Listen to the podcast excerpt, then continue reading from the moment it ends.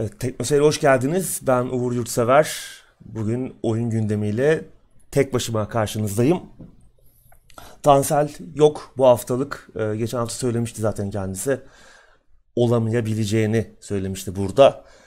Ee, önümüzdeki hafta burada olacak. Bir aksilik olmazsa. Bugün yine biraz geç başladık. 10'da girdik. Hani önümüzdeki hafta yine 9'da bir aksilik olmazsa yine her zamanki kendi saatimizde e, burada olmaya çalışacağız. Aslında hani he, planımız ilk başta bu hafta çok fazla madde yoktu. Birkaç madde vardı.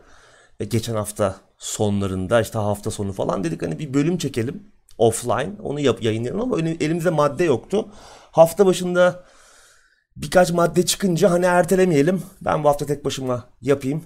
Ee, önümüzdeki haftaya kalmasın maddeler. Önümüzdeki hafta taze taze yeni bir gündemi birlikte yaparız canlı diye düşündük. Ben yani bu hafta tek başıma yapmaya çalışacağım. Bakalım altından kalkabilecek miyiz? Çok fazla madde yok ama üzerine konuşabileceğimiz e, maddeler var. Şimdi öncelikle seste bir sıkıntı var mı? Ben bir test yaptım falan ama e, yayına girmeden önce seste görüntüde bir sıkıntı yoksa yavaş yavaş başlarız. Önce onun bir geri bildirimini alayım sizden.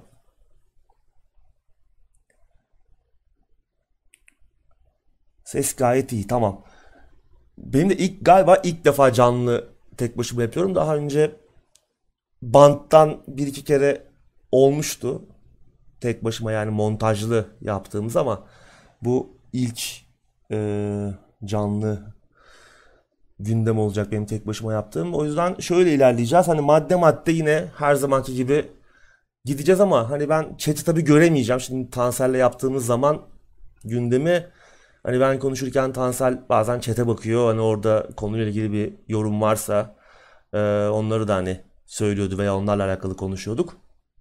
Ya da aralarda yine sohbet veya sonda sohbet yapıyorduk. Şimdi ben şöyle yapalım diyorum. Her maddenin sonunda o maddeyle ilgili soracak sorunuz veya söyleyecek sözünüz, yorumunuz falan varsa ben onlara bakacağım. Bir sonraki maddeye geçmeden önce. Belki biraz daha konuşacağız veya direkt diğer maddeye geçeceğiz. Böyle ilerleyeceğiz. Ee, öyle. Biraz çete bakalım. Ufak bir sohbet kısmından sonra da gündeme başlarız.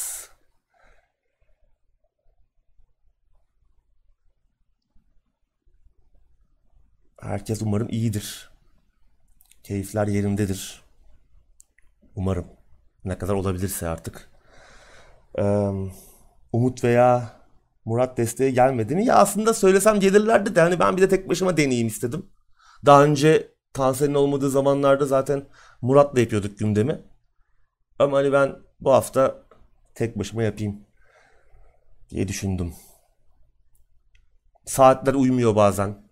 Hani öyle şey de olabiliyor. Sormadım gerçi ama Umut veya Murat'la da olabilirdi. Bir dahakine öyle yaparız bakalım. Şimdi Ninja Gaiden Sigma'nın zorluğu hakkında ne düşünüyorsun? Demiş Mülayim Sert. Evet. Maalesef sinir bozucu derecede zor bir oyun.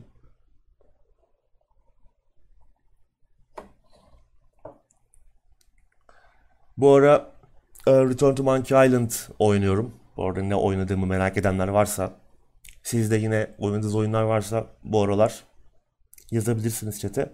Çok güzel olmuş Return to Monkey Island. Bitiremedim hala yani dördüncü bölümdeyim. Dördüncü bölümün sonlarındayım muhtemelen. İşte galiba 5-6 bölüm yani yarısını geçmişim diye tahmin ediyorum. Çok güzel olmuş. Yani geçen hafta da biraz konuşmuştuk ki geçen hafta daha yeni başlamıştım oynamaya. Fikirlerim değişmedi. Yani gittikçe daha çok seviyorum. Çok güzel her detayıyla. Harika olmuş yani animasyonları, hikayesi, espriler, bulmacalar. Çok güzel. Gerçekten hani önceki oyunlardaki o böyle çok belirsiz bulmacalar oyunun temposunu biraz bozan bulmacalar burada yok. O dönemin ruh içerisinde o tarz bulmacalar, absürt bulmacalar güzeldi. Çözemiyorduk bazen hani böyle bir o zaman internet de yok tabi.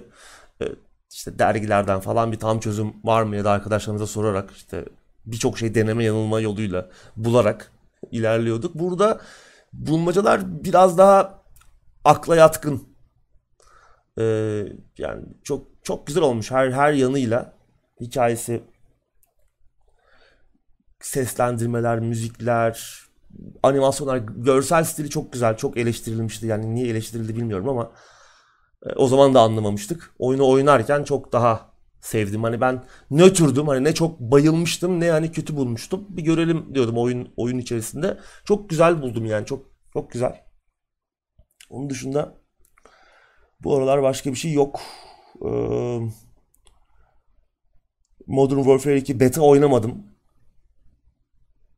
Incision diye bir oyun oynadık. Modern Warfare 2 beta açık betası devam ederken biz Twitch'te Incision diye Danimarkalı yanlış hatırlamıyorsam ya Danimarkalı ya Finlandiyalı bir geliştiricinin yaptığı bir eski tip old school bir first person shooter biraz böyle Quake 2 tadında olan onu da tekrar izlemek isteyenler Twitch kanalımıza bakabilirler.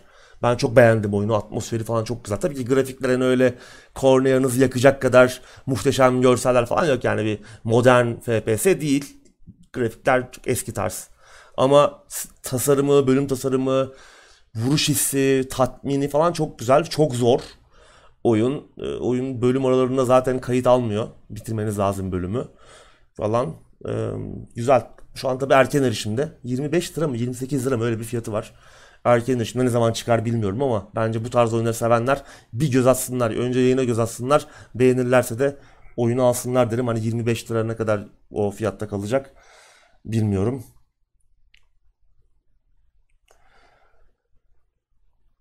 Evet.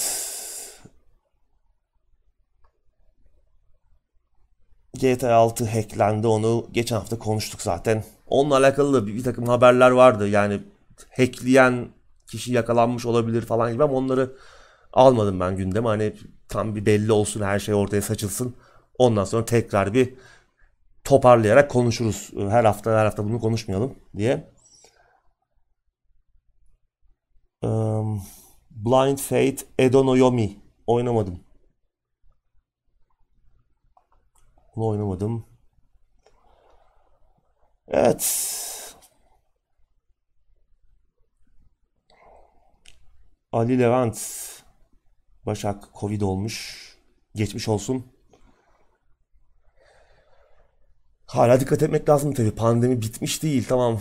Hiç artık önlem almıyoruz. Belki birçoğumuz artık maske bile takmıyor. Ben yine de hani kalabalık ortamlara girdiğimde toplu taşımadır. Her ne kadar çok kullanmasam da artık her yere yürüyerek gitmeye çalışıyorum. Ee, ya da markete falan girerken yine maske takıyorum ama hani artık hiç kimseyi görmüyorum maske takan. Hani belki de bir sokağa çıktığımda 100 kişi görüyorsam bazen bir kişi yani 500 kişide bir 5 günde bir görüyorum yani maske takan. Öyle söyleyeyim. Ee, önlem almaya devam etmek lazım. Hala devam ediyor çünkü bu hastalık. Hani aşılı, aşıları da eğer olmadığınız henüz aşınız varsa aşı hakkınız varsa onu da kullanın derim. İşin şakası yok. Yani hasta olup yatmak tamam eskisi kadar belki hastaneye yatırma oranları yüksek değil ama yine de hasta olup yatmak çok kötü. Hani kendinize bakın, dikkat edin. Hem kendinize hem sevdiklerinize, çevrenize. Ee, olaylar devam ediyor yani. Tabi bu arada bütün yorumları da göremeyebilirim. Ee, o yüzden de kusuruma bakmayın. Tek başımayım bugün. Bir şekilde mücadele etmeye çalışacağım. Chat'i kaçırırsam, görmediğim şeyler olursa alınmaca, gücenmece yok. Ee, bu arada Steam indirimleri de başlayacak galiba bu ara. Galiba sonbahar indirimleri. Tam bilmiyorum onun tarihlerini de zaten az çok önceden sızıyor. Last of Us dizisi geliyor. Onunla ilgili konuşacağız. Bir fragman yayınlandı. Ama ondan önce başka maddelerimiz var. Onları da bir aradan çıkaralım. Şimdi ilk maddeyle başlayalım herkes hazırsa. Bir suyumdan bir yudum alayım. Evet ilk maddemiz Oxenfree 2 ertelendi. Ee, çok güzel bir macera oyunuydu Oxenfree. Ee, bir grup gencin kamp yapmak için gittikleri bir adada kadim gizemli bir gücü uyandırdıktan sonra başlarından geçen hikayeyi anlatan değişik güzel bir macera oyunuydu. Tamam biraz klişe bir hikaye olsa da gerek görsel stili gerek karakterleri çok farklı karakter vardı ve olay örgüsüyle çok büyük beğeni toplamıştı e, piyasaya çıktığı 2016 yılında. Üzerinden bayağı da bir zaman geçmiş. Bu arada yanılmıyorsam Epic Store, Epic Games e, ücretsiz vermişti ya da belki başka yerlerde verildi. Birçok kez indirime de girdi. Yani 3-5 liralara kadar düştü. Bence bir kütüphanenize bakın. E, Epic kütüphanenize eğer ücretsiz verildiyse yanlış hatırlamıyorsam vermiş olmaları lazım ve oynamamış olabilirsiniz. Bence bir göz atın derim. Çok güzel bir oyun çünkü. Hiç olmayanlar da indirimlerde takip etsinler. Ee, oyunun geçen yıl Nisan ayında 2021 Nisan'ında ilk oyunun 5 yıl sonrasında geçecek bir devam oyunu geleceği açıklanmıştı. Bunun da birkaç ay sonrasında geliştirici stüdyo Night School stüdyosu Netflix satın almıştı. Biliyorsunuz Netflix son zamanlarda böyle bir oyun işine girme derdinde.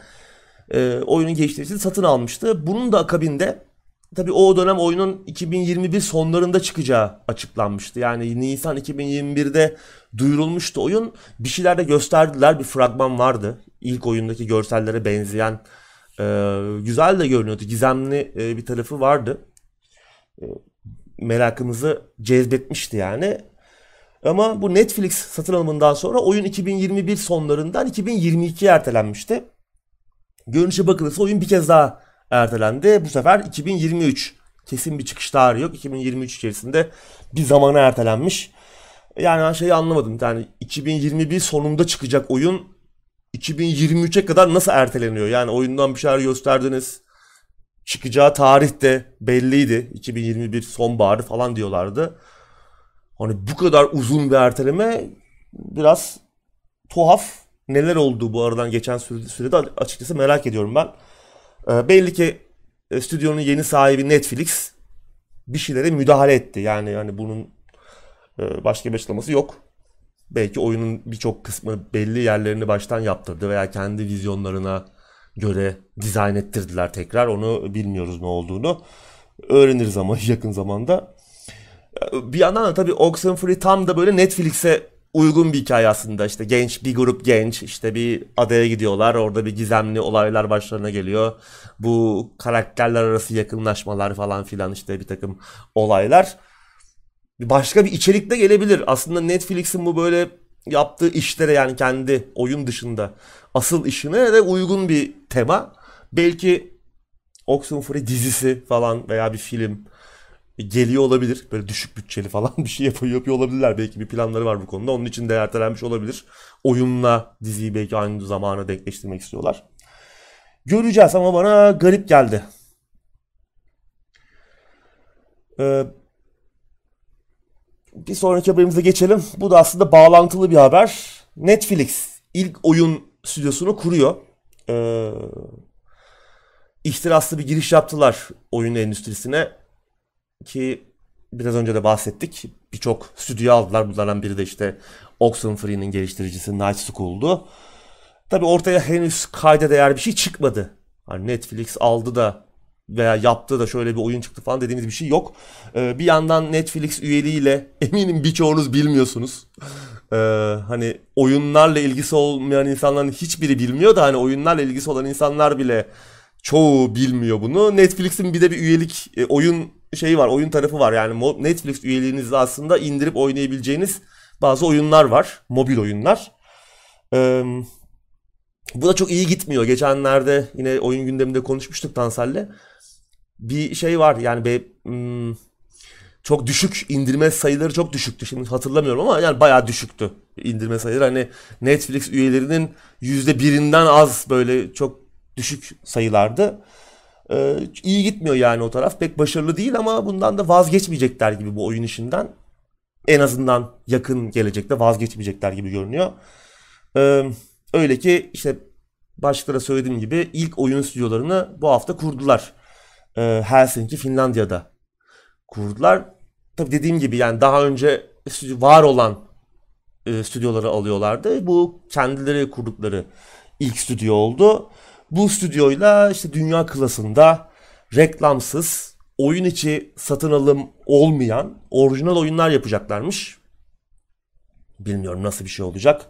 Ee, yani Netflix'in de genel ürün e, şeyine baktığımız zaman, ürün gamına baktığımız zaman, yaptığı işlere baktığımız zaman hani çok da insan umutlanamıyor ama göreceğiz. Ee, bu yeni kurulan stüdyonun başına da daha önce Zynga ve EA'de önemli görevler almış Marco Lastica'yı getirmişler. Abi tanımıyoruz ama bakalım neler yapacaklarını göreceğiz. Ama Netflix hani muhtemelen hiçbir zaman çok da büyük bir e, oyuncu olmayacak oyun endüstrisinde. Yani zaten çok iyi gitmediği konuşuluyor. Zarar ettikleri konuşuluyor. Hani burada oyunlar çok popüler. Özellikle mobil oyunlar çok popüler. Buralardan bir pasta kapabilir miyiz diyorlar ama hani o işe öyle çok para koyduk la olmuyor. Hani bunların en iyi örneği Google, Amazon. Beceremediler yani bu işi.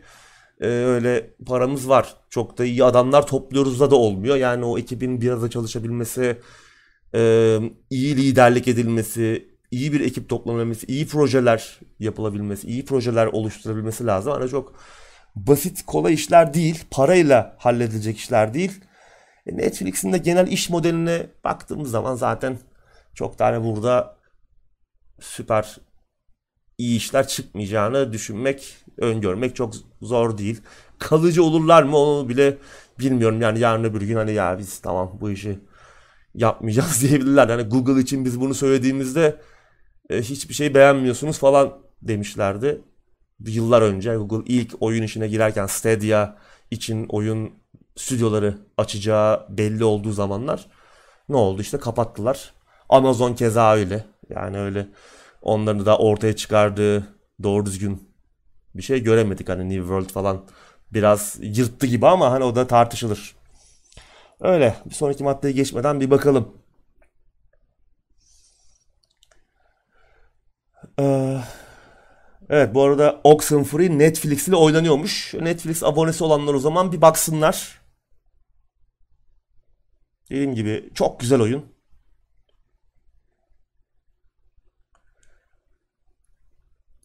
Netflix'te bir Sercan Toker güzel bir soru sormuş. Acaba ayrı bir stream servisi sunacak mı?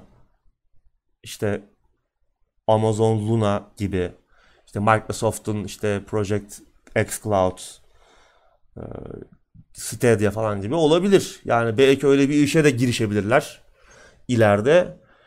Yani Netflix'in zaten en büyük problemi şu e, ayrı bir yerde yani oyunlar belki hani o Netflix uygulamasının içerisinde bir yerlerde insanların gözü önünde olsa belki lan lan bu neymiş deyip bakacak çok insan o çıkacak ama uygulamalar ayrı olunca yani oyunları indirmek için oyunlara ulaşmak için başka bir şey başka bir yere gitmeniz gerekince insanların haliyle haberi olmuyor. Haberi olsa bile hani gözden uzak olan gönülden de ırak olur hesabı yani bilseniz bile bakmayı unutuyorsunuz yani çünkü gözünüzün önünde değil. Hani onun için ayrı bir şey indireceksin de bakacaksın da zaten ilgi çekici bir şey yok. Zaten böyle çok gürültü koparan ses getirmiş bir şey yok. O yüzden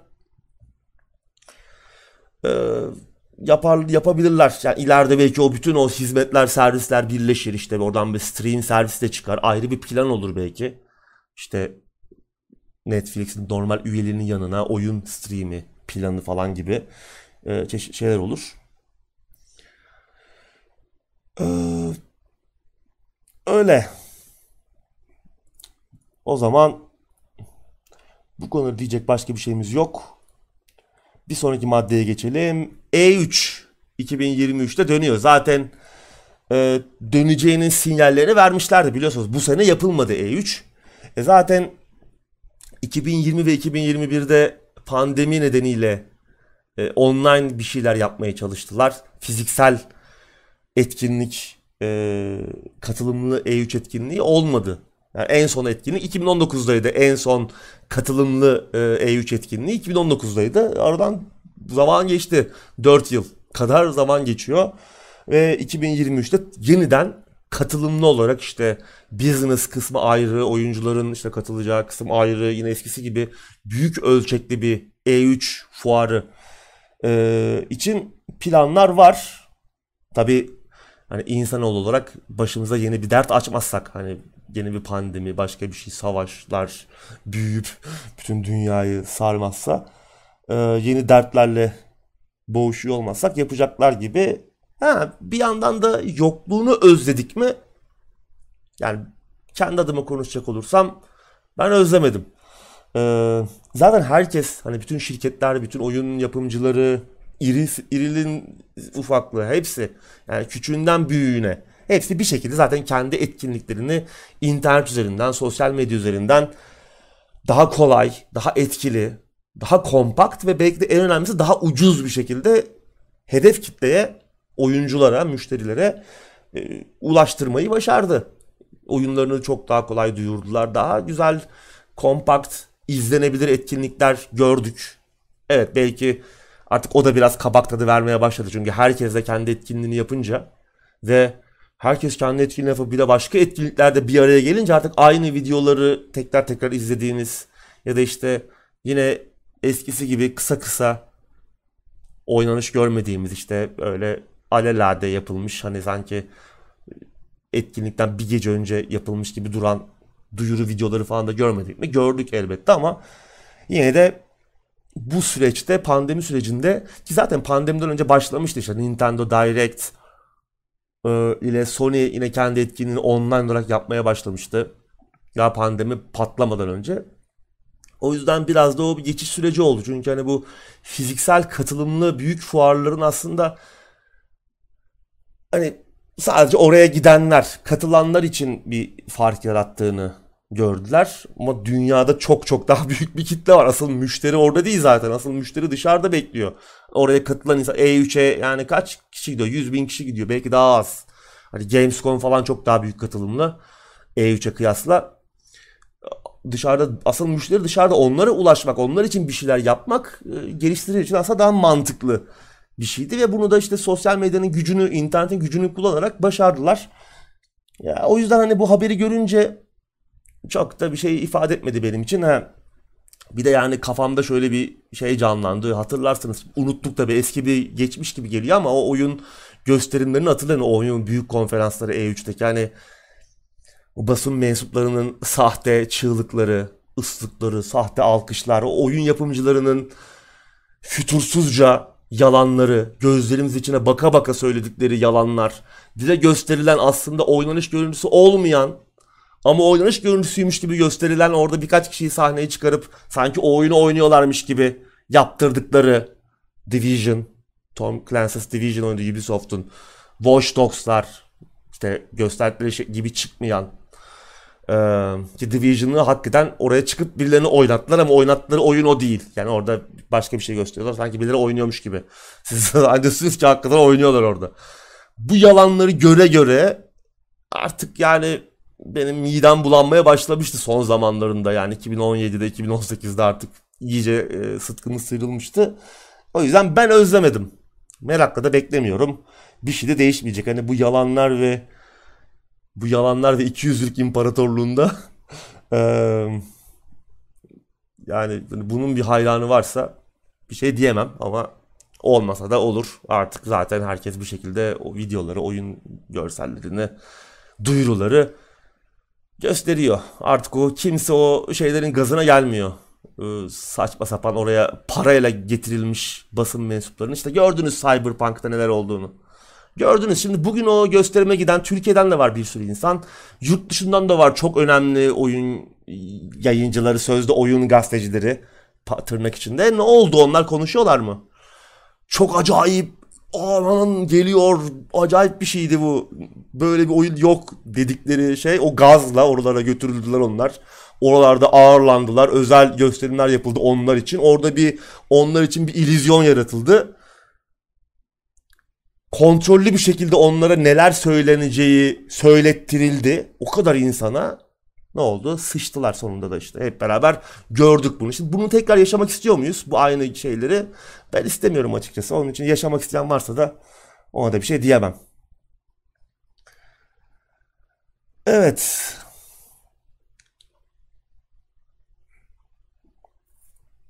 Bir sonraki maddeye geçelim mi? Bununla ilgili bir şey yoksa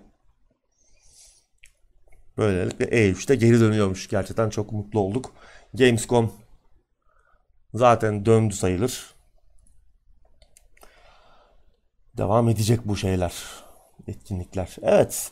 Bir sonraki maddemiz Iron Fury'e devam oyunu geliyor. Iron Fury birçoğumuz duymamış olabilir. Son yıllar bir son yıllarda bir old school, eski tarz first person shooter akımı var. İşte yayının başında da bahsettiğim Incision gibi ee, birçok oyun çıktı geçtiğimiz yıllarda. İşte Amedieval çok beğendiğimiz oyunlardan biriydi. Dusk ee, yine çok beğendiğimiz bir oyundu.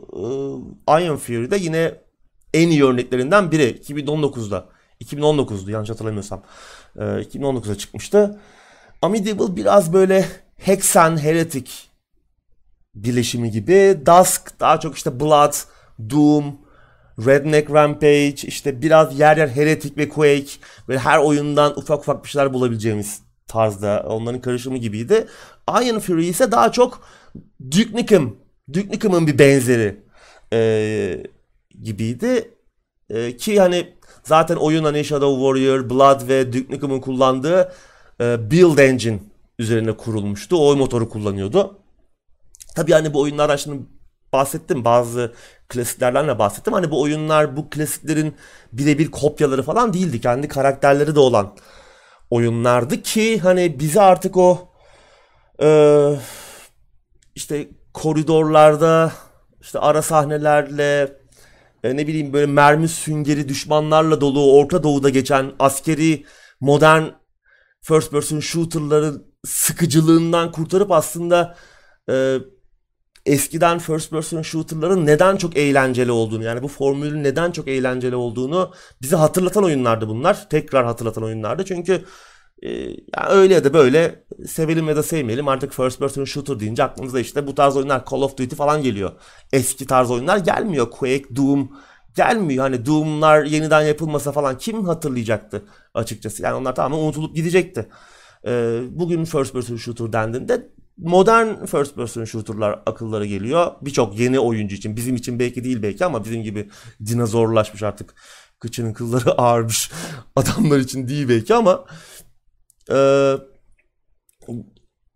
ama asıl eğlenceli oyunlar bu oyunlardı. Yani zor, zorluğu bir yana kompleks bölüm tasarımlı olan yani sadece koridorlardan dümdüz gittiniz böyle bir sanki e, şeyde atış poligonundaymışsınız gibi hissettirmeyen bir haritayı keşfettiğiniz, çıkışı bulmaya çalıştığınız, çıkışı bulmaya çalışırken birçok gizli şey keşfettiğiniz, e, çok hızlı, akıcı oynanışı olan, düşmanların öyle mermi süngeri gibi e, olmadığı ve gerçekten sizi hem reflekslerinizi hem zaman zaman e, sinirlerinizi zorlayan, tabi bunun dengesi çok önemli.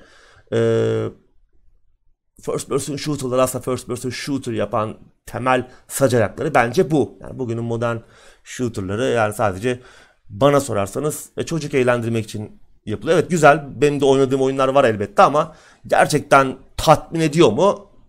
Beni etmiyor açıkçası. İşte Iron Fury'de bu tatmin eden oyunlardan biriydi. Çok güzel yapılmıştı gerçekten. Hani Duke, Duke Nukem yerine kadın ana karakter. Aslında oyunun ismi de baştan hatırlayanlar vardır muhtemelen. Iron Maiden olacaktı. Iron Fury değil de Iron Maiden olacaktı. Daha sonra ismi lazım olmayan e, heavy metal grubu çıkıp bir dava açtılar. Yani der ki lan bu ismi koyamazsınız. Bizim grubun ismine benziyor. Yani ne alaka abi? Hani yapmayın. Ee, oradan Iron Maiden olması nedeni de karakterle alakalı bir şeydi. Oyun ismi değişmişti daha sonradan. Ee, dediğim gibi çok güzel bir oyun. Devam oyunu da geliyor. Bu arada bir e, Iron Fury'e bir e, eklenti paketi geliyor öncelikle. Aftershock isminde. E, o henüz çıkmadı. E, henüz çıkış tarihi bellidir. Bu yıl içerisinde gelecek ama henüz tam çıkış tarihi belli değil. Geçen hafta da devam oyunu duyuruldu. Phantom Fury.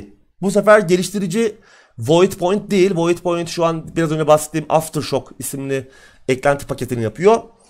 E, bu devam oyununu Slipgate Interactive yapacak. Onları nereden tanıyoruz? Ghost Runner. Bu cyberpunk, ninjalı falan bir first person shooter oyunu var. Onun geliştirmesine yardımcı olmuş stüdyolardan biri. Onlar yapıyorlar e, Phantom Fury, Fury bu devam oyununu. e, ve devam oyununda da ilk oyundan biraz daha farklı bir yol izleyecekler gibi. çevre, çevre detayları, karakter modelleri, animasyonlar falan biraz daha böyle PlayStation 2 döneminin estetiğine sahip. O karakterlerde falan videolara bakarsanız onu çok net görüyorsunuz. Ee, ama ışıklandırma daha günümüz teknolojisi.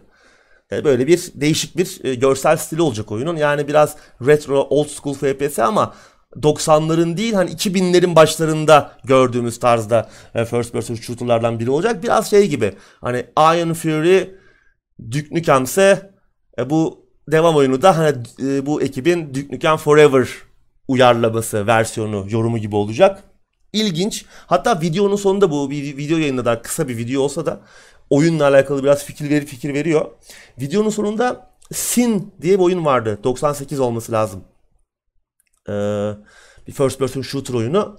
Çok da güzel, gerçek bir klasiktir. Ee, muhtemelen seven de çoktur aramızda. Onun onun ana karakterlerinden John Blade'i görüyoruz videonun sonunda. Ama ben anlamadım başta ne oluyoruz ya ne alaka falan diye. Bir daha sarıp izledim falan. Meğerse böyle bir şey yapmışlar. Hani gerçekten John Blade olacak. Acaba Sin evreniyle bir yerde bu iki evren birbirine mi karışıyor, birleşecek mi onu bilmiyorum ama Sin'in e, isim ve e, telif hakları Night Dive stüdyosunun elinde. Onlar biliyorsunuz bu sistem şoku yayından yapımından falan sorumlu stüdyo. Ee, onlar bir şey yapacaklar mı Sin'le alakalı bilmiyorum ama hani bu böyle bir ortaklık yapmışlar.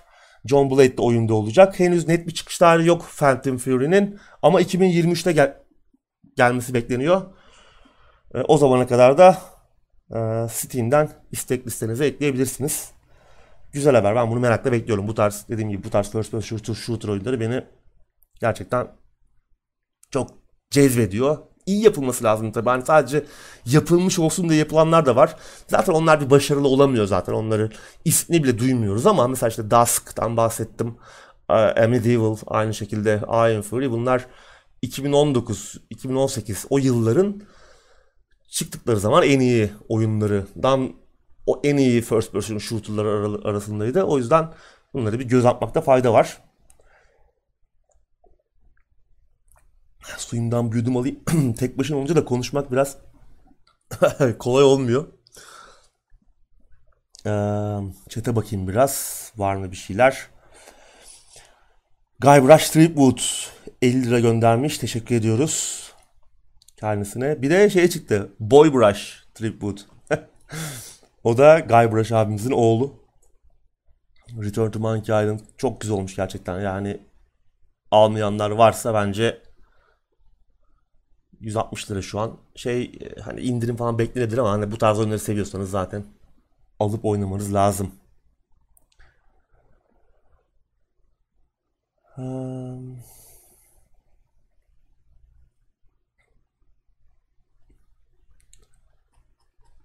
Evet. Devam edelim.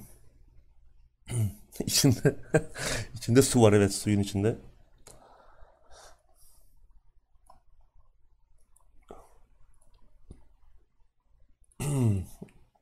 Age Runners'ı izlemedim henüz. Cyberpunk'ın Netflix anime dizisi. Ama izleyeceğim. Beğenildi gibi görünüyor. Hatta geçen hafta da konuşmuştuk. Age Runners'ın yayınlanmasıyla beraber e, Cyberpunk 2077'nin Steam oyuncu sayısı da tavan yaptı. Böyle bir etki var. Bunda artık kanıtlanmış oldu. Benzer bir şey Witcher'da da olmuştu. Witcher dizisi çıktığında oyun Witcher 3'ün oyuncu sayısı hatta 2'nin oyuncu sayısı fırlamıştı.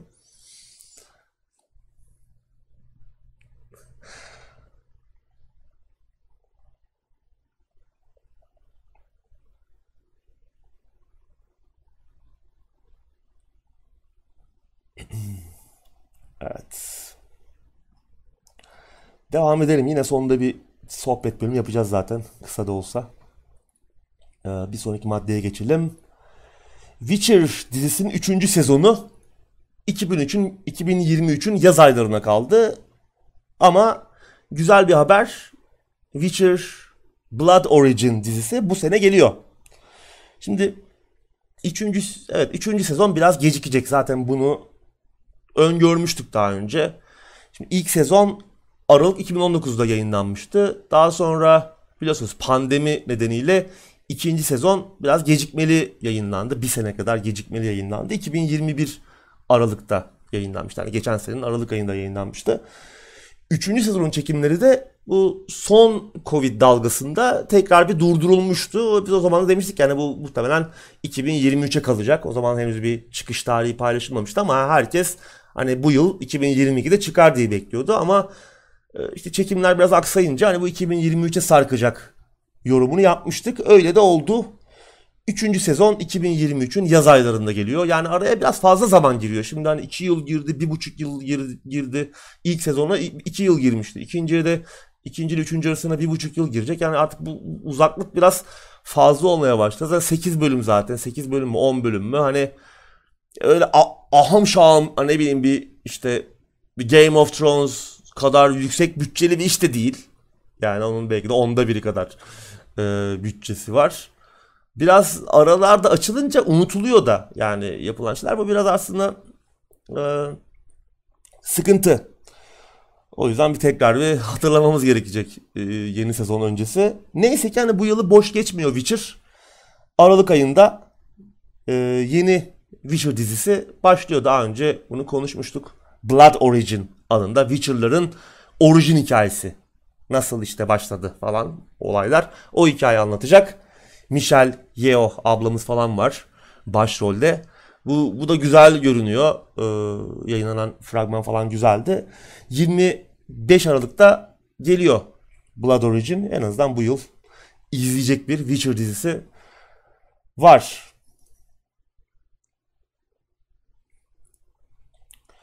Ee, bir başka anime. Bir sonraki haberi de geçelim. Bununla bağlayalım.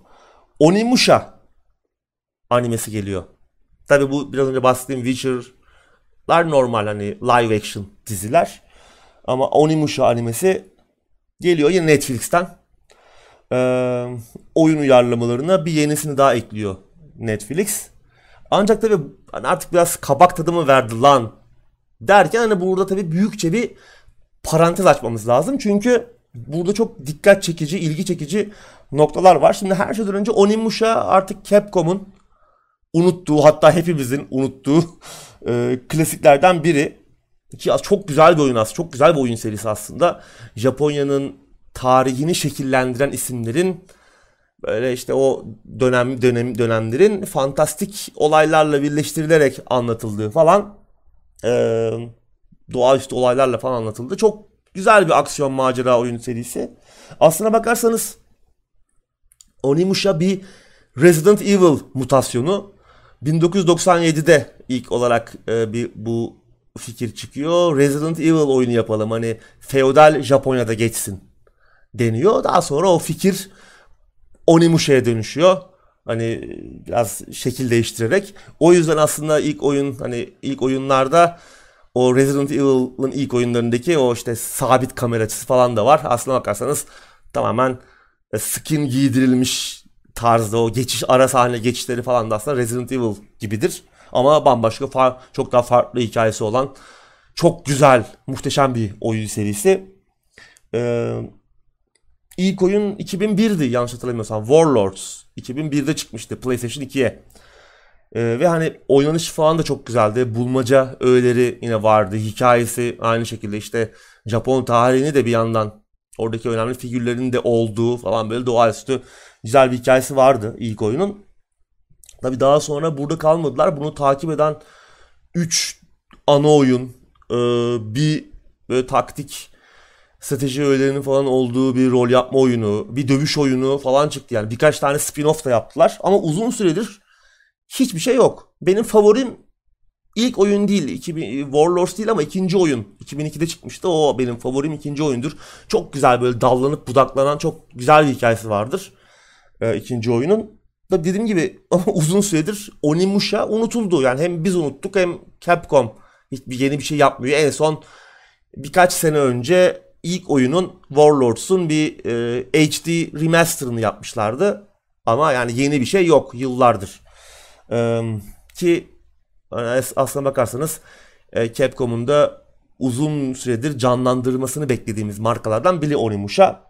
Bu yüzden de işte bu anime önem kazanıyor. İlk nokta bu.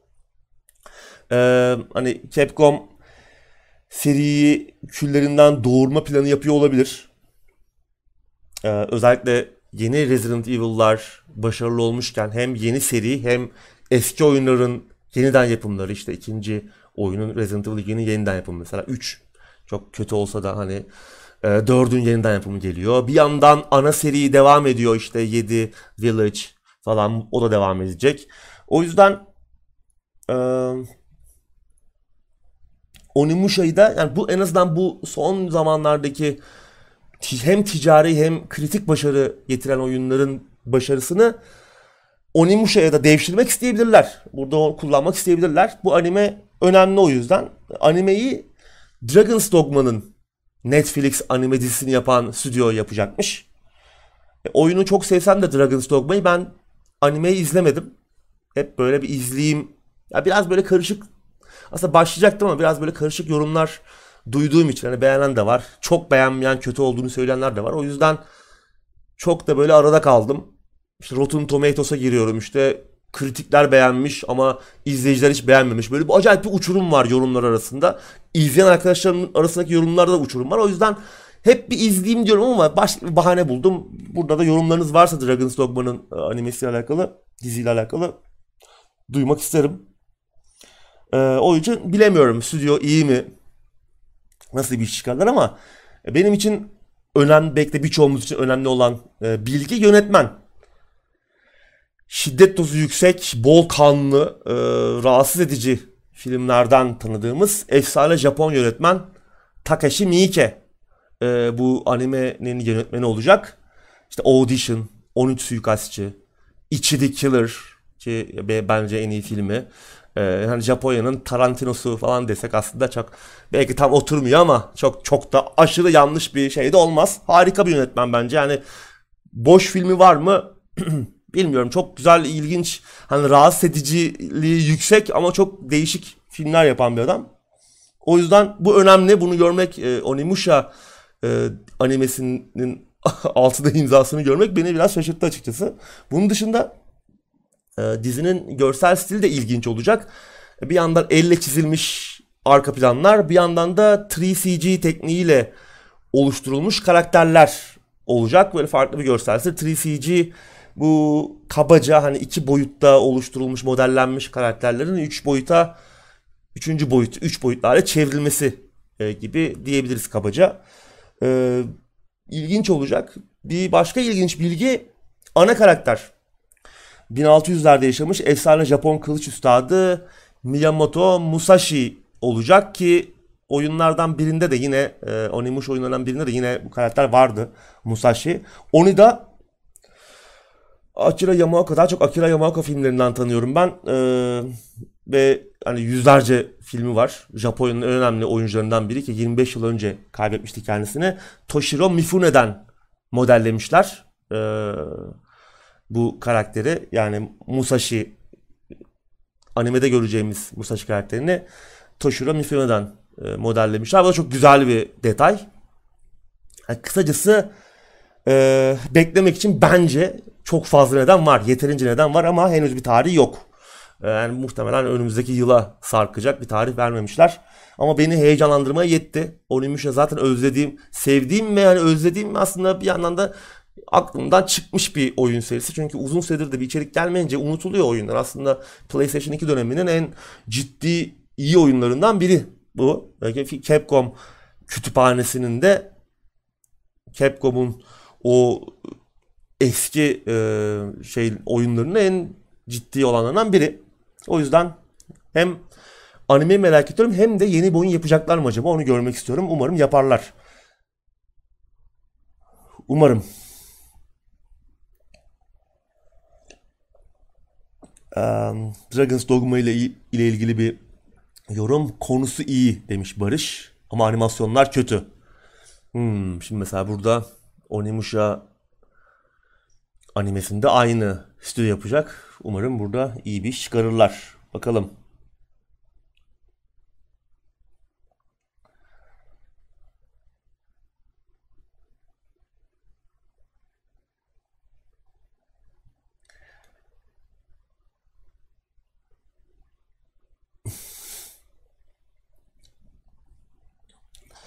Evet, şimdi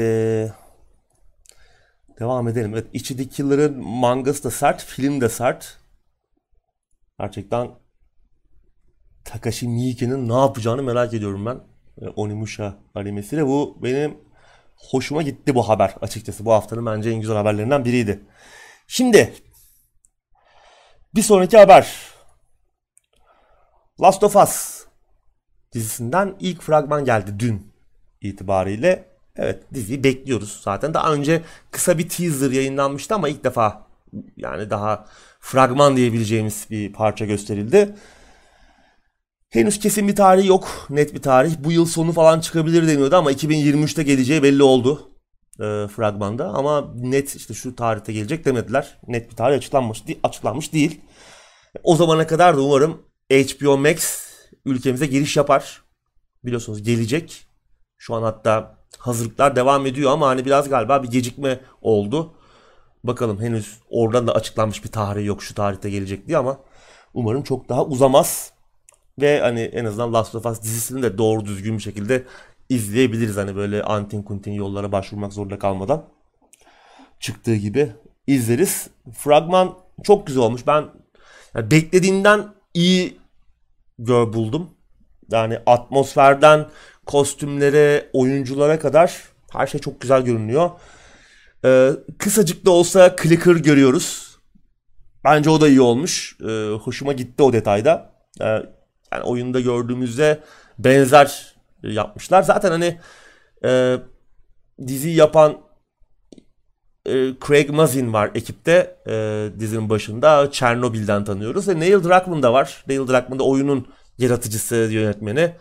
E, o dizi projesinde ikisi beraber yürütüyorlar. Craig Mazin ve Neil Druckmann. O yüzden hani oyunlardan çok çok sapacaklarını düşünmüyorum ben oyundaki ana hikaye akışından, örgüsünden. Çünkü zaten karakterler, oyundaki karakterler aslında aynı hikayeyi biz tekrar izleyeceğiz.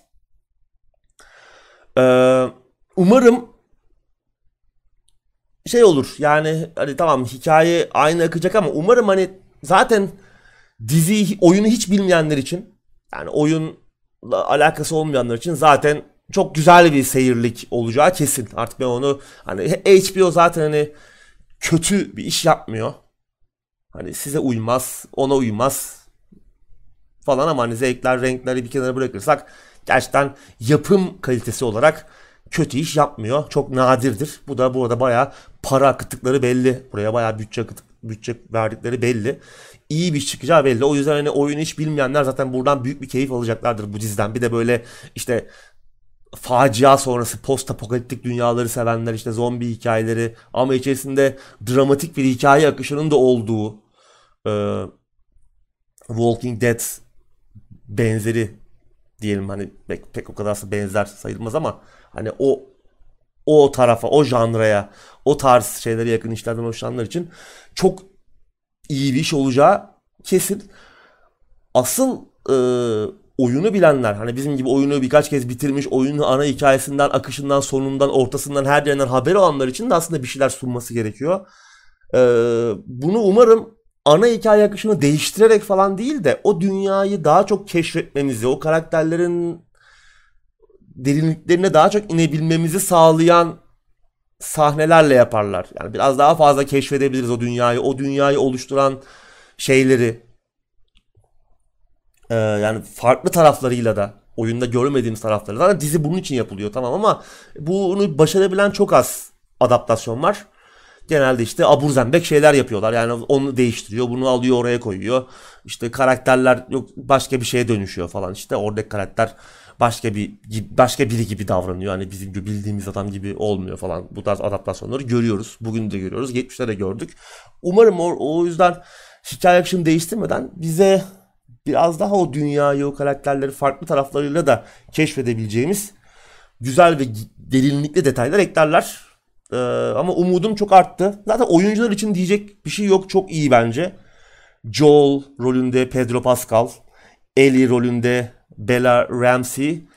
Ki Bella Ramsey ile ilgili çok eleştiri var. Hani Ellie'ye benzemiyor falan diye ama ben Game of Thrones'taki Lyanna Mormont rolünü de çok beğenmiştim. Birçok insan da çok beğendi eminim. Benzemiyor olabilir. Yani illa Ellie'de e, aynı karakteri birebir ona çok benzeyen birini bulmanız gerekmiyor. Ben onu anlamadım. İyi bir oyuncu. Bella Ramsey bunu gösterdi. Bence Ellie rolü altından da kalkacaktır. Bir görmek lazım yani dizi. Dizi görmeden bu ona benzemiyor. Ya benzemesin ne olacak hani anlamıyorum ben insanlardaki o şeyi e, birebir benzeme takıntısını. E, Pedro Pascal için zaten diyecek bir şey yok. Çok iyi oyuncu. Hani Game of Thrones, Narcos, Mandalorian'daki rollerini hani hiç onlara bahsetmiyorum bile. Adam Wonder Woman 1984'ü bile neredeyse izlenebilir kıldı. Neredeyse. O yüzden güzel olacak gibi. Benim bayağı e, umudum arttı. Beklediğimden dediğim gibi iyi çıktı. Bekliyoruz yani 2023.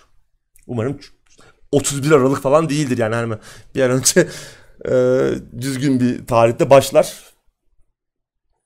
Bakalım.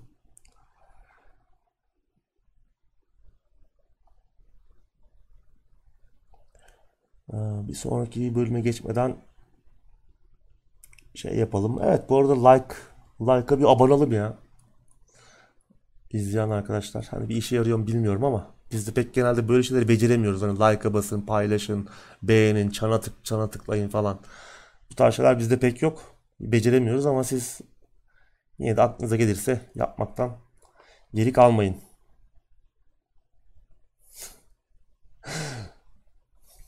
Dizi Lora sadık mı? Onu göreceğiz.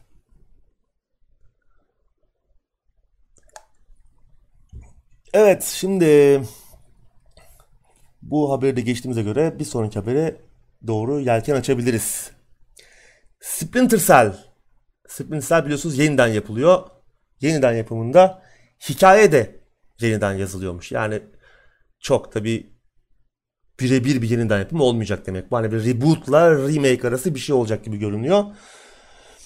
Ee, zira yapılan açıklamalara bakılırsa günümüze daha uygun olması için hikaye bir elden geçirilip yeniden yazılıyormuş. Tabi bunu yaparken de ilk oyunun ruhunu işte o işlediği temaları kaybetmeden biraz daha işte karakterlerin, dünyanın falan daha inandırıcı, daha gerçekçi olması için çalışıyorlarmış. Yani olabilir. İlk oyunda Sam Fisher yanlış hatırlamıyorsam Gürcistan'da kaybolmuş izini kaybettirmiş iki Amerikan e, ajanının e, peşinden gidiyordu ve onları ararken orada böyle bir nükleer silah e, izini, bir nükleer silahın izini buluyordu. Böyle olay, olaylar gelişiyordu. E tabi yani oyun 2002 yapımı anlamak zor değil aslında. O günden bugüne de hem işte bölgede hem de uluslararası politikada çok şey değişti. En azından artık hani şimdi oyunda Gürcistan kötü taraftaydı. E şimdi tabii batıya daha yakın bir ülke artık Gürcistan. Özellikle 2008'deki e, savaştan sonra tırnak içinde e, barışçıl e, devrimden sonra e, batıya daha yakın. Yani anlaşılabilir bu değişiklik. Muhtemelen yeni düşman Rusya falan olacak. Burada hani o minik değişiklikler yapacaklar. İşte güncelleme dedikleri şeyler o galiba. İşte orada kötü adamlar güncellenecek. Yine benzer bir hikaye olacaktır. Yine işte Sam Fisher muhtemelen orada kaybolan birilerinin yine peşine düşecek. Ee, onları ararken yine böyle nükleer bir kriz öncesi bir hikayeyle e, bir komplo ile karşılaşacak. Bakalım. Yani keşke yeni bir Splinter Cell yapsalarmış uğraşmayıp hani yepyeni bir şey yapın abi. Zaten bunu da yeniden yapıyorsunuz. Hikayeyi de yeniden yazıyorsanız hani bari yeni bir şey olsaydı. Ya muhtemelen oynanışı falan tabii ki modernize edecekler. Burada açık dünya olmayacak hiçbir şekilde. Yine önceki oyunlar, ilk oyunlar gibi lineer olacağı söyleniyor. Umarım işte o stealth, gizliliğe dayalı mekanikler ilk oyunlardaki kadar iyi olur. Çünkü sonlara doğru biraz daha işin içine aksiyon daha fazla girmişti. Biraz daha sulanmıştı o gizliliğe dayalı şeyler. Bu arada da işte şu dönemde böyle oyunlar hatta sadece bu dönem değil ya son birkaç yıldır gizliliğe dayalı oyun eksikliği çekiyoruz. İyi yapılmış. Özellikle yapım kalitesi de yüksek. AAA oyun eksikliği çekiyoruz. Umarım Splinter Cell'in yeniden yapımı tekrar bu e, hem bu boşluğu doldurur hem de tekrar bu bir seri haline devam eder. Yani yeni oyunlar da görmek isteriz. Hani buna da tamamen bir yeniden yapım diyemiyoruz zaten. Bakalım merak ediyorum ben. Biraz daha meraklandım en azından. Yeni ne yazacaklar yeni hikaye. Çünkü yeni bir hikaye yazdım mı zaten o oyun. Biraz da muhtemelen haritaları da değiştireceklerdir. Çünkü ilk oyunun hatta e, Pandora Tomorrow'du galiba ondan sonra gelen ve Chaos Theory falan hani onların bölüm tasarımları da biraz şeydir. Hani onlar bugüne uyarlanması gerekiyor onların da. Yani çok çok, iyi değil. Yani o, o dönem için belki iyiydi ama daha küçük. Hani bugün çok daha iyi bölümler tasarlanabilir. Umarım onu da elden geçirirler. Güzel bir oyun yaparlar. Hani zaten kaç oyun var ki şöyle hani bu tarz stealth action, gizli değil aksiyon oyunu formülünü devam ettiren veya işte beklediğimiz, bekleyeceğimiz heyecan yaratacak. İşte Hitman devam ediyor bir.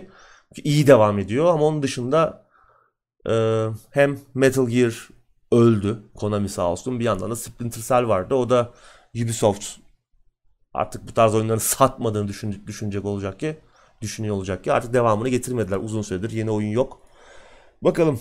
Umarım bu iyi çıkar, güzel yapılır, başarılı olur da devamında görürüz.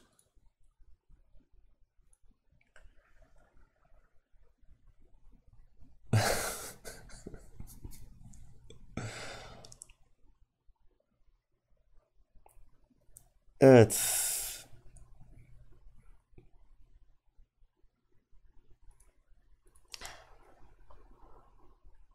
Bir sonraki haber. Bu da haftamızın son haberi. Son haberimiz yeni Silent Hill oyunu her an duyurulabilir.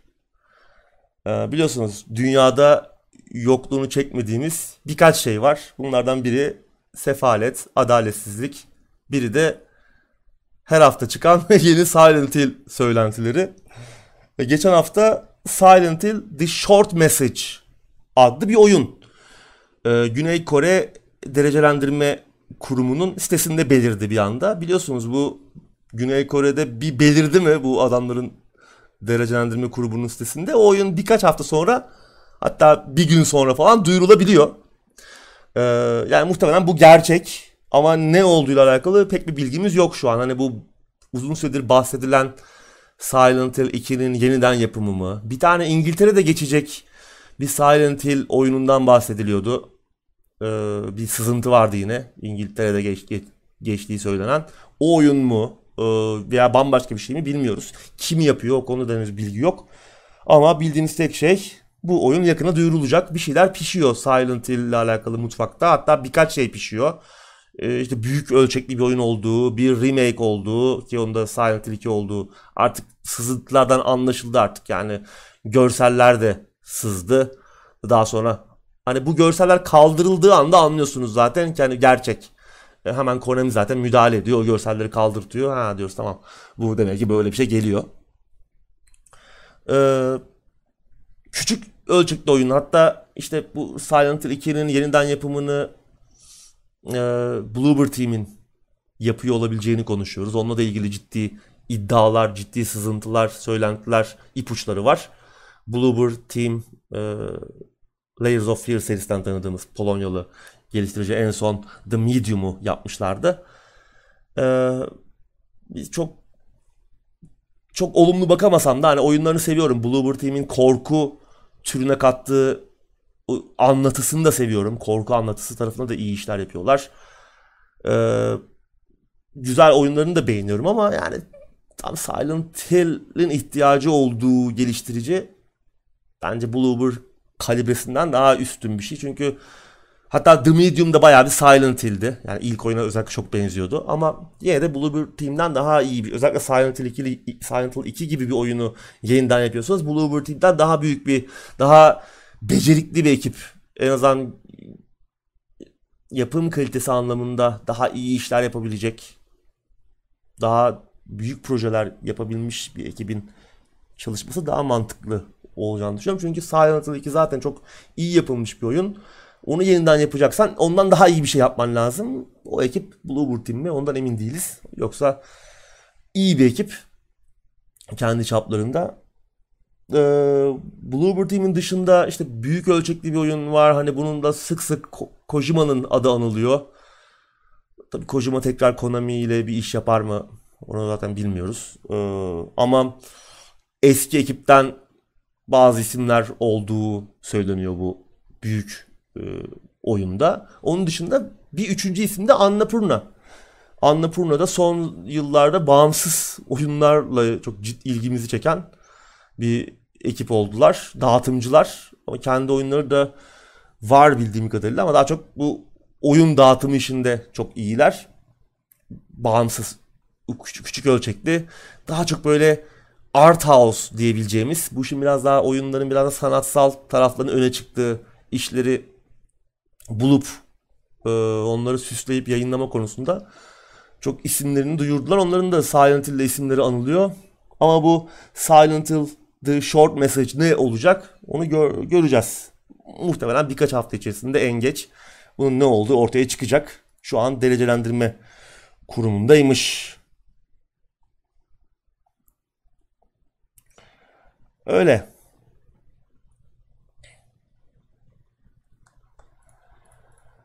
Bunu da Silent Hill'de konuştuk. Evet bu haftanın maddeleri böyleydi. Var mı başka son dakika golü? Bir ona da bakayım. Son dakika Microsoft birini al- alır malır tekrar bağlanmak zorunda kalmayalım yayını kapattıktan sonra. Biraz sohbet edelim. Büyük bir haber yok gibi görünüyor.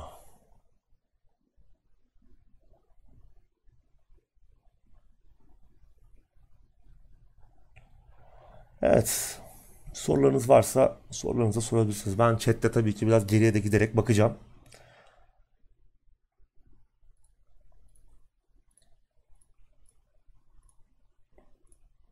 Bugün konuştuğumuz konularla alakalı da şeyler olabilir.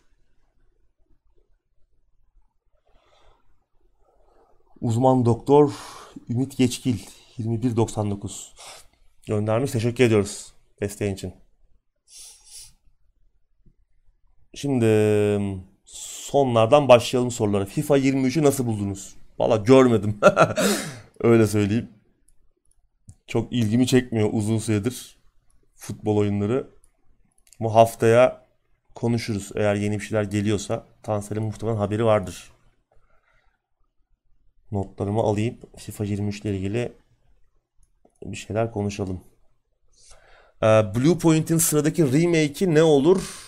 Remake olmayabilir son sıradaki oyunları. Çünkü e, ne yaptılar? Shadow of the Colossus önce sonra da Demon Souls'un yeniden yapımlarını yaptılar ki iyi de yaptılar. Her iki oyunda iyiydi. Çok iyi birer yeniden yapım. Ama bir sonraki oyunlarının artık daha büyük, farklı e, bir şey olacağını ve bir yeniden yapım olmayacağını söylemişlerdi. Artık bağımsız kendi başlarında bir oyun yapacaklar herhalde. Göreceğiz ne olacak. Umarım iyi bir şey olur. Yani mühendislik anlamında iyi bir ekip. Ama oyun yapmak başka bir şey tabii. O tasarım, fikir, yaratıcılık onda nasıllar onu göreceğiz. Ama mühendislik anlamında hem Shadow of the Colossus'ta hem de Demon's Souls'ta çok iyi işler yaptıklarını gördük. Ee, Call of Duty Beta'yı denemedim. Onu yayının başında konuşmuştuk. Callisto Protokol 2 Aralık olması lazım. Ya 2 Aralık ya 4 Aralık. Hemen bir kontrol edelim. Callisto...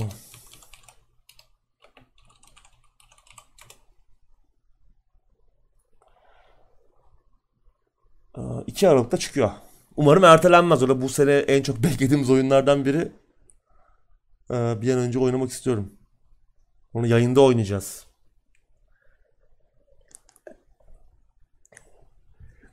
Yani Türk bir adam Silent Hill yapıyor. Ya onun pek bir aslı astarı yok açıkçası. Ne olduğunu da anlamadık yani. Adam ne yapıyor? Ya tamamen alakasız bir oyun muhtemelen de. Biraz böyle sanki oradan yürümeye çalışıp bir PR'ını yaptı oyununu duyurmak için. Ben zannetmiyorum. Hatta adamın Kojima ile çalıştığı falan da söylendi. Kojima sanki hani onu böyle bir paravan olarak kullanıyormuş falan gibi bir takım şeyler var. Biz hep hiç o toplara girmedik. Onları pek konuşmadık çünkü yani mantıksız işler.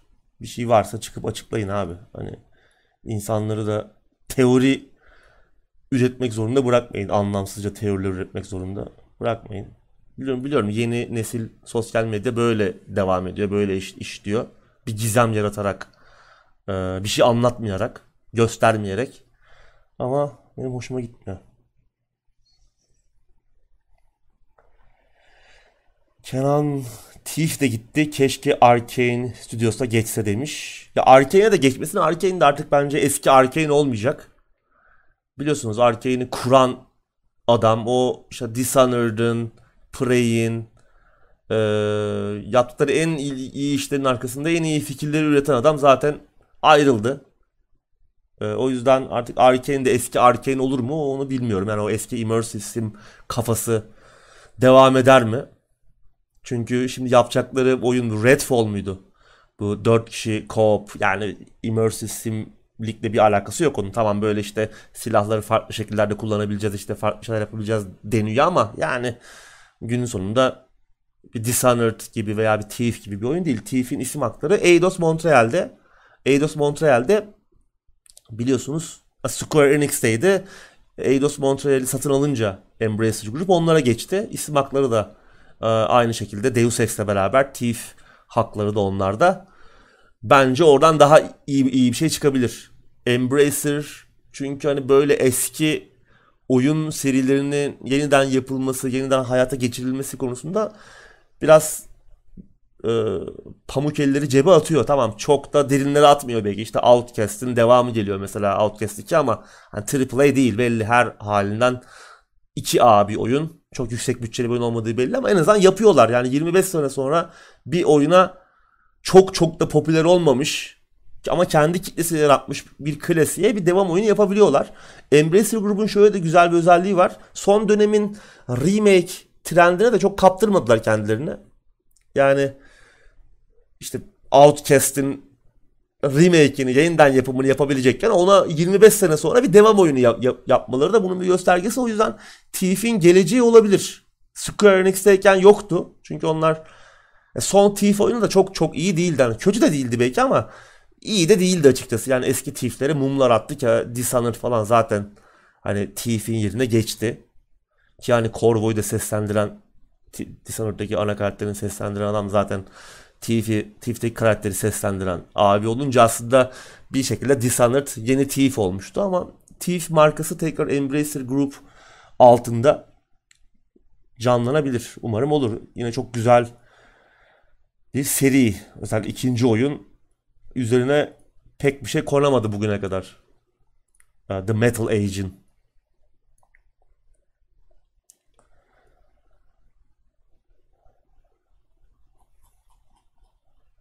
Legacy of Kain. Evet. Legacy of Kain. Umarım gelir o da şeyde. Um, Crystal Dynamics'te. Onun da hakları orada kaldı. Umarım yeni bir Legacy of Kain oyunu gelir.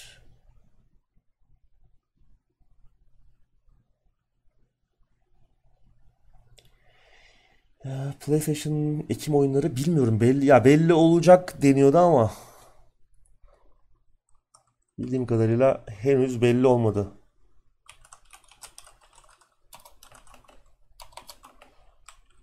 Ama bir bakalım hızlıca. Yok henüz duyurulmamış. Sızıyordu falan önceden ama bir şeyler sızdı onu da takip etmedim açıkçası ya.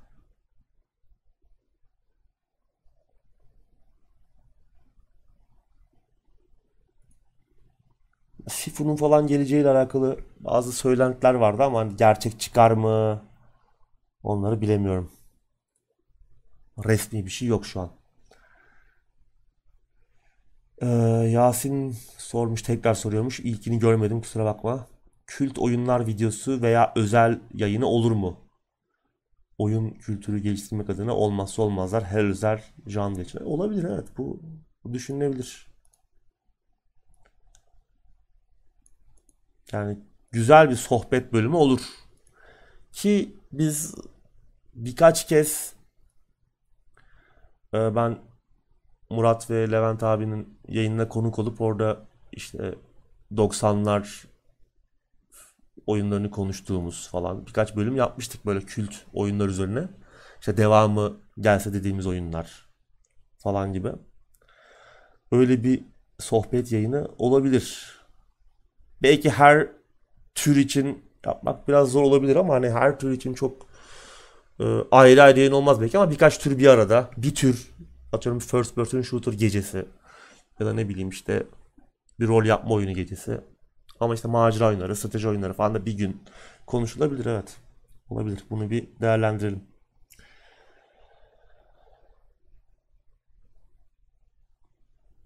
Ubisoft ve Steam arasındaki fiyat ambargosu çözülür mü? Valhalla ve yeni çıkacak olan Mirage Steam'e gelir mi? Ben zannetmiyorum artık Steam'e geleceklerini.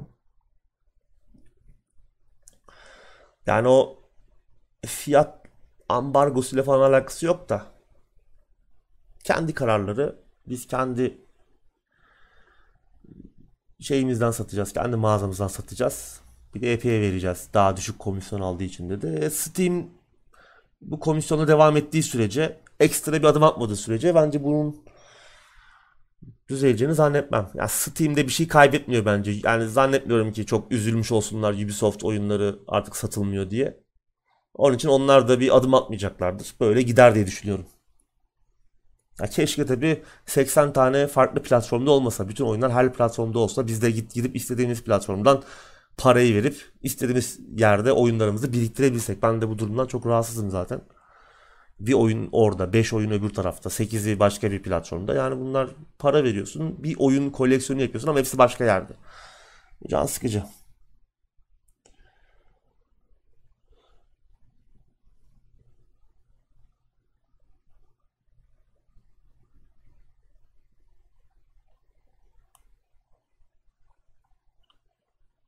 Amazon Prime'da Odyssey ücretsiz.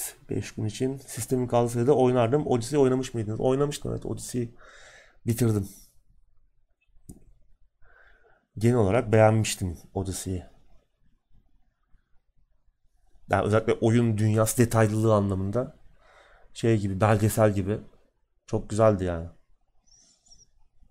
Ama geri kalanlar aynı zaten işte bildiğimiz Assassin's Creed formülü aynı içerikleri ve yer yere kopyala yapıştır. Bir de yani Odyssey'in haritası çok çok büyüktü yani bütün o Ege kıyıları, bütün o adalar hepsi kocaman kocaman ve birçok yerde de artık aynı e, esetler kullanılmış. Onda artık bir noktadan sonra gözünüze batmaya başlıyor. Ama çok büyük tabii. Yani o tekrara düşmesi, o görsel görselin tekrar düşmesi bayağı bir zaman alıyor içerik hemen tekrara düşüyor da daha 5. saatte. Ama dünyayı keşfetmesi çok güzel tabii. Keşke sisteminiz kaldırsaydı. Ama alın ileride ama 5 gün ücretsizmiş. Yakında tamamen ücretsiz de verirler zaten. Öyle bir şey olursa kaçırmayın. İleride oynarsınız.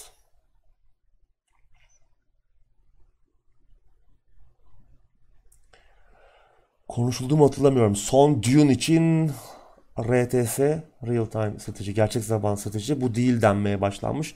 Ne düşünüyorsunuz? Valla ben biraz oynadım son Dune'u. Beğendim ya. Yani tamam tam bir RTS değil ama yani tam bir RTS olacağını da kimse söylemedi zaten. 4X tarafı da var ki bence o 4X'e biraz daha yakın zaten Dune'un kendi evreni. Ee, hani RTS biraz o ilk oyun olmasının nostaljisi. Çok da hani evren içinde bakarsan aslında o çok da aslında sadık bir şey diyemeyiz. Bence bu Spice Dune Spice Wars iyi yolda. Şu an erken erişimde zaten. Daha oyun muhtemelen çok değişecek yani. O yüzden şimdiden ayağa kalkmanın anlamı yok ama güzel bence. Beta, Metal Hellsinger ve Deathloop. İkisini de oynadım. Deathloop çok güzel zaten. Onu geçen sene konuşmuştuk. Ee, Metal Hellsinger da o da güzel ama özellikle müzikler çok güzel zaten.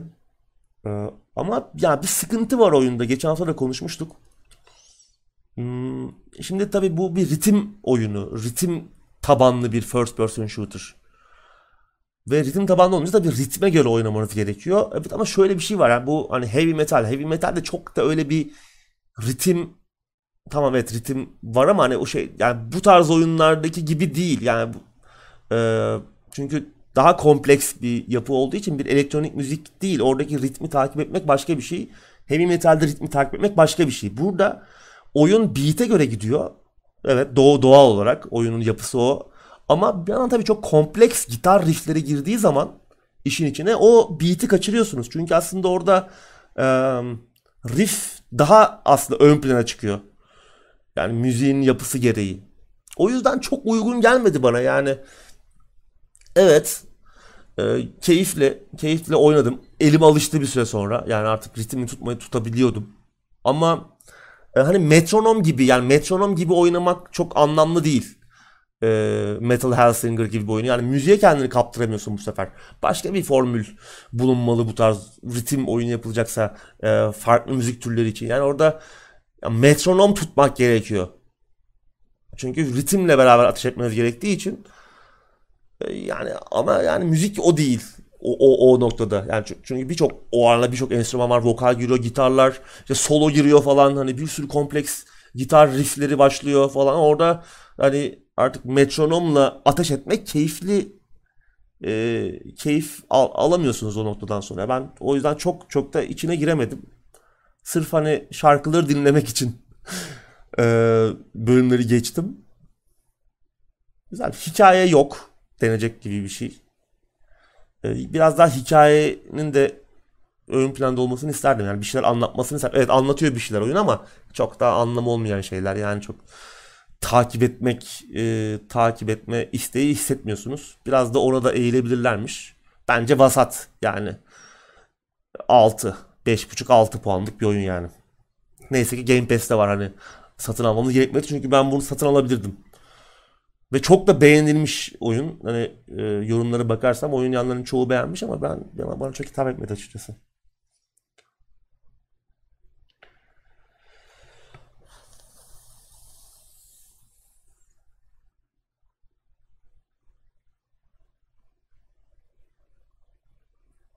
Hmm, sorular. Devil May Cry 5'te iyi indirim var. Hiç oynamadığım serilerden denemeye der. Kesin dene. Yani tabii yani oyun tarzını sevecek misin? Önce o daha önemli ama biraz bir gameplay falan bak. 1-2.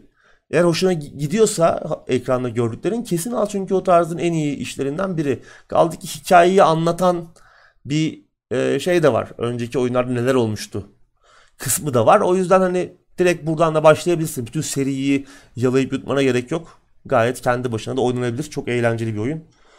Tavsiye ederim. Brutal Legend 2. Ha mesela evet ya Brutal Legend 2 gelmeli kesinlikle. Mesela orada da şeydi sıkıntı. En büyük sıkıntı o strateji kısımları. Ee, yani çok güzel akıyor oyun. Müthiş eğlenceli. Müzik, soundtrack inanılmaz iyi. Her şey çok güzel. Ya bir yerde base kuruyorsun. Bilmem ne düşmanlar geliyor. Gerçi Tom Schafer, Tim Schafer sonradan hani ya evet onun gereksizliğini itiraf etmişti ama yani hani keşke yaparken anlayabilseydiniz hani kimse demedim abi ya bu oyunun temposunu çok bozuyor. Ve hani bir kere bir kere iki kere olsa tamam. Evet sürekli kullanıyorlar. Overuse artık sürekli orada da burada da artık bunu yapmasak mı? Kimseden bir ses seda çıkmadı mı ilginç. Çok sonradan anlaşılacak bir şey değil o yani. Bence. Oyunu yaparken de anlaşılabilecek kadar büyük bir mekanikti. Bilmiyorum.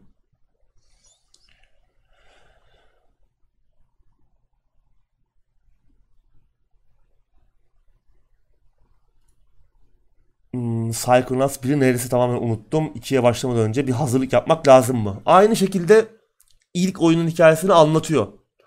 Psychonauts 2.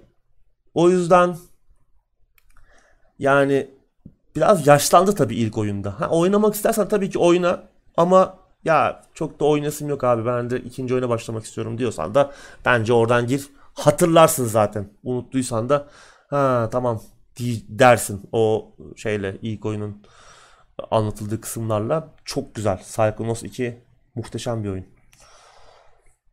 Game Pass'te var. Zaten.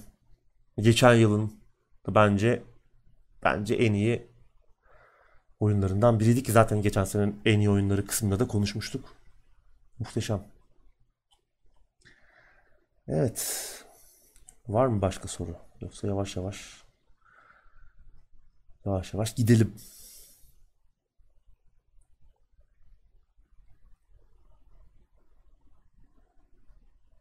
Geride kaçırdığım sorular oldu mu acaba diye bakıyorum. Ama eğer görmediğim sorunuz varsa tekrar sorabilir misiniz? Sorabilirsiniz.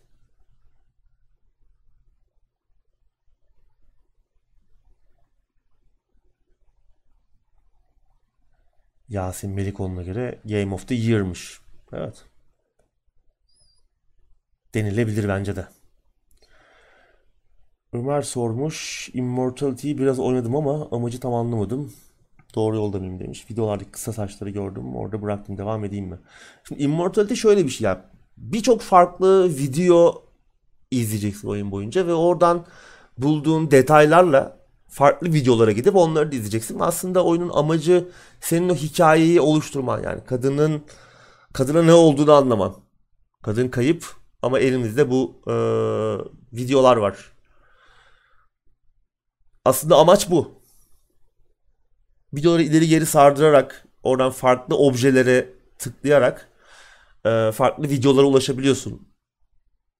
Böyle böyle hmm, bütün resmi tamamlıyorsun aslında. Kadına ne olduğu ortaya çıkıyor. Bütün videoları izlemeden de bunu başarabilirsin. Ama şöyle de bir tarafı var yani orada hala bazı saklı gizli videoların kalmış olduğunu bilmek de bir rahatsız etmiyor değil. Ben böyle onların tamamını izlemek için uğraşıyorum. Muhtemelen de birçok izlemediğim video kalmıştır.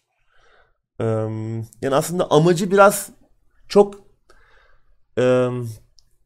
geleneksel bir oyun tarzında olmadığı için aslında amaç tamamen senin o videoları izlemen ve oradan bulacağın detaylarla diğer videoları keşfetmen ve o timeline'ı doldurman. Çok ilginç. Yani bence bu yılın en iyi oyunlarından biri. Yani benim bu sene listeme girecek oyunlardan yani ikisi üçü belli oldu. Yani Immortality kesin girer. O son yılların en farklı işlerinden biri. Yani bu tarz oyunlar kimi oyun olarak görmüyor, kimi işte böyle bir tarz var, böyle bir oyun tarzı var işte. E, full motion video denen FMV yani oyun gerçek videolarla gerçek videoların olduğu ve onların onlarla bir şekilde bir şeyleri çözmeye çalıştığın, bir hikaye dinlediğin veya bir interaktif anlatı e, deneyimlediğin. Bu da onlardan biri ve bu Sam Barlow bu tarz oyunlar yapıyor. İşte Her Story e, vardı. Ondan önce hmm, oyunların isimleri de artık aklımdan gitmeye başladı. Milyon tane oyun tutamıyorum artık aklımda.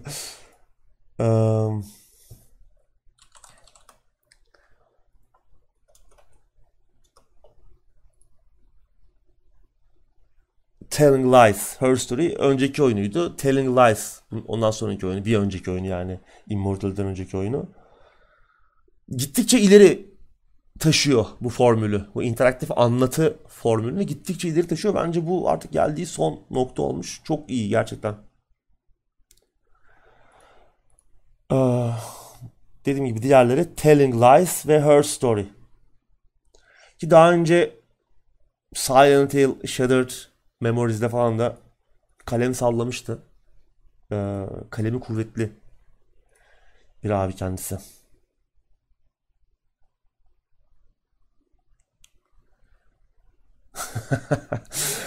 bir de Last of Us remake'ti evet kesinlikle. hiç, hiç güleceğim yoktu. Dome Keeper'a bakamadım. İlginç görünüyor evet. Mustafa Çay güzel bir soru sormuş. GTA PC'ye de aynı anda çıkar mı? Biliyorsunuz e, yani Rockstar PC'ye hemen getirmiyor. Bence yine aynı şeyi yapacaklar. Yine sonra gelecek PC'ye. Umarım olmaz. Umarım PlayStation, Xbox ve PC aynı anda gelir. Ama yine bence aynı gıcıklığı yapacaklar gibi geliyor. Ki yani bir de bu oyunun geliştirme süreci de belli ki çalkantılı gidiyor ve çalkantılı devam edecek bu süreçten, bu son sızıntılardan sonra da. O yüzden oyunu konsollara göre çok iyi yapıp daha sonra PC'ye uyarlama onların da işine geliyor. Her ne kadar e, bugüne kadar bu PC'yi portladıkları oyunlardan çok ilk başta en azından çok e, mutlu olamasak da GTA 4, GTA 5'te de sıkıntılar vardı. RDR 2'de muhteşem değildi PC port olarak ilk çıktığında. O yüzden yine aynı yoldan giderler gibi geliyor bana. Umarım gitmezler tabi.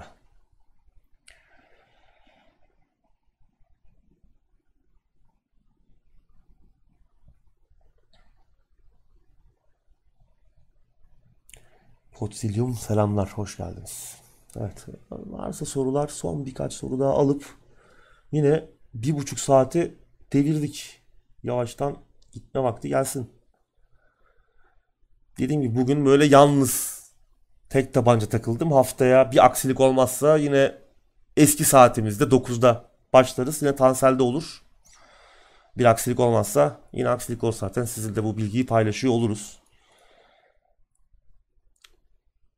Bakalım son birkaç soru daha alıp gidelim Cyberpunk'a bir şans daha verecek misiniz? Yani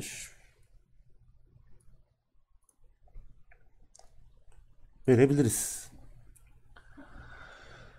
Bilmiyorum. Zaten ben yani oynadım bitirdim. O yüzden artık bir şansı daha daha ne kadar şans verebilirim bilmiyorum. Ama işte ek genişleme paketini alırım veya bir daha oynarım gibi bir durum pek zannetmiyorum yani şu an. Çünkü benim için sadece oyunun kötü yapılmış, kötü çıkmış olmasından ziyade başka hayal kırıklıklarım da oldu oyunla alakalı. O yüzden onlar da düzelecek gibi de oyunun yeniden yapılması lazım. O yüzden bir şey diyemiyorum yani.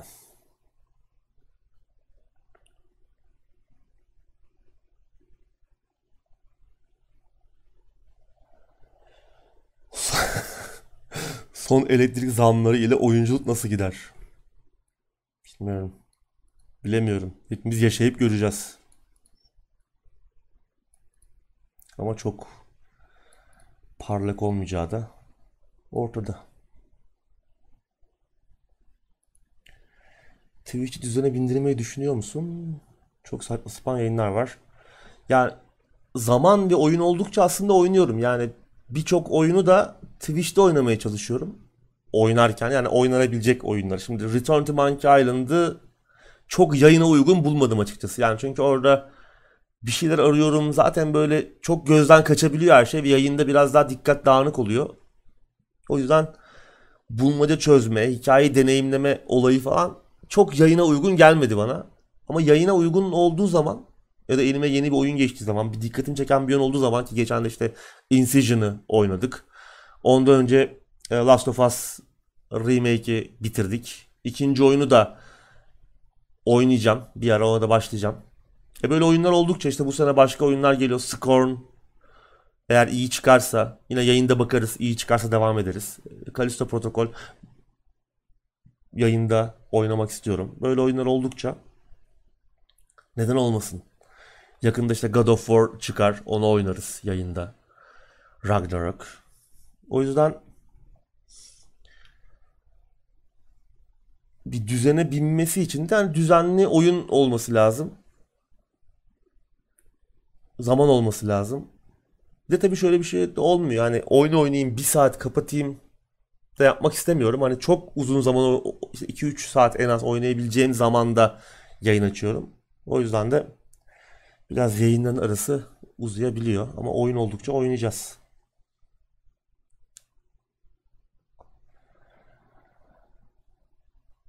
Evet.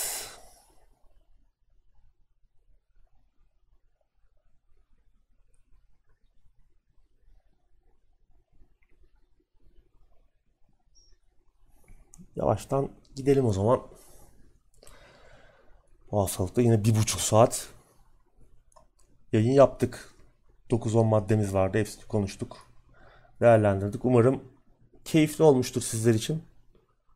Bugün böyle oldu. Biraz tek Belki pek sohbet havasında olmadı ama elimden geldiğince yorumlara da cevap vermeye, sorulara cevap vermeye çalıştım. Evet, o zaman görüşmek üzere diyelim. Herkese teşekkürler. Önümüzdeki hafta yine bir aksilik olmazsa aynı saatimizde 9'da salı akşamı Tansel'le beraber bir aksilik olmazsa burada olacağız. Kendinize iyi bakın. Hoşçakalın diyorum.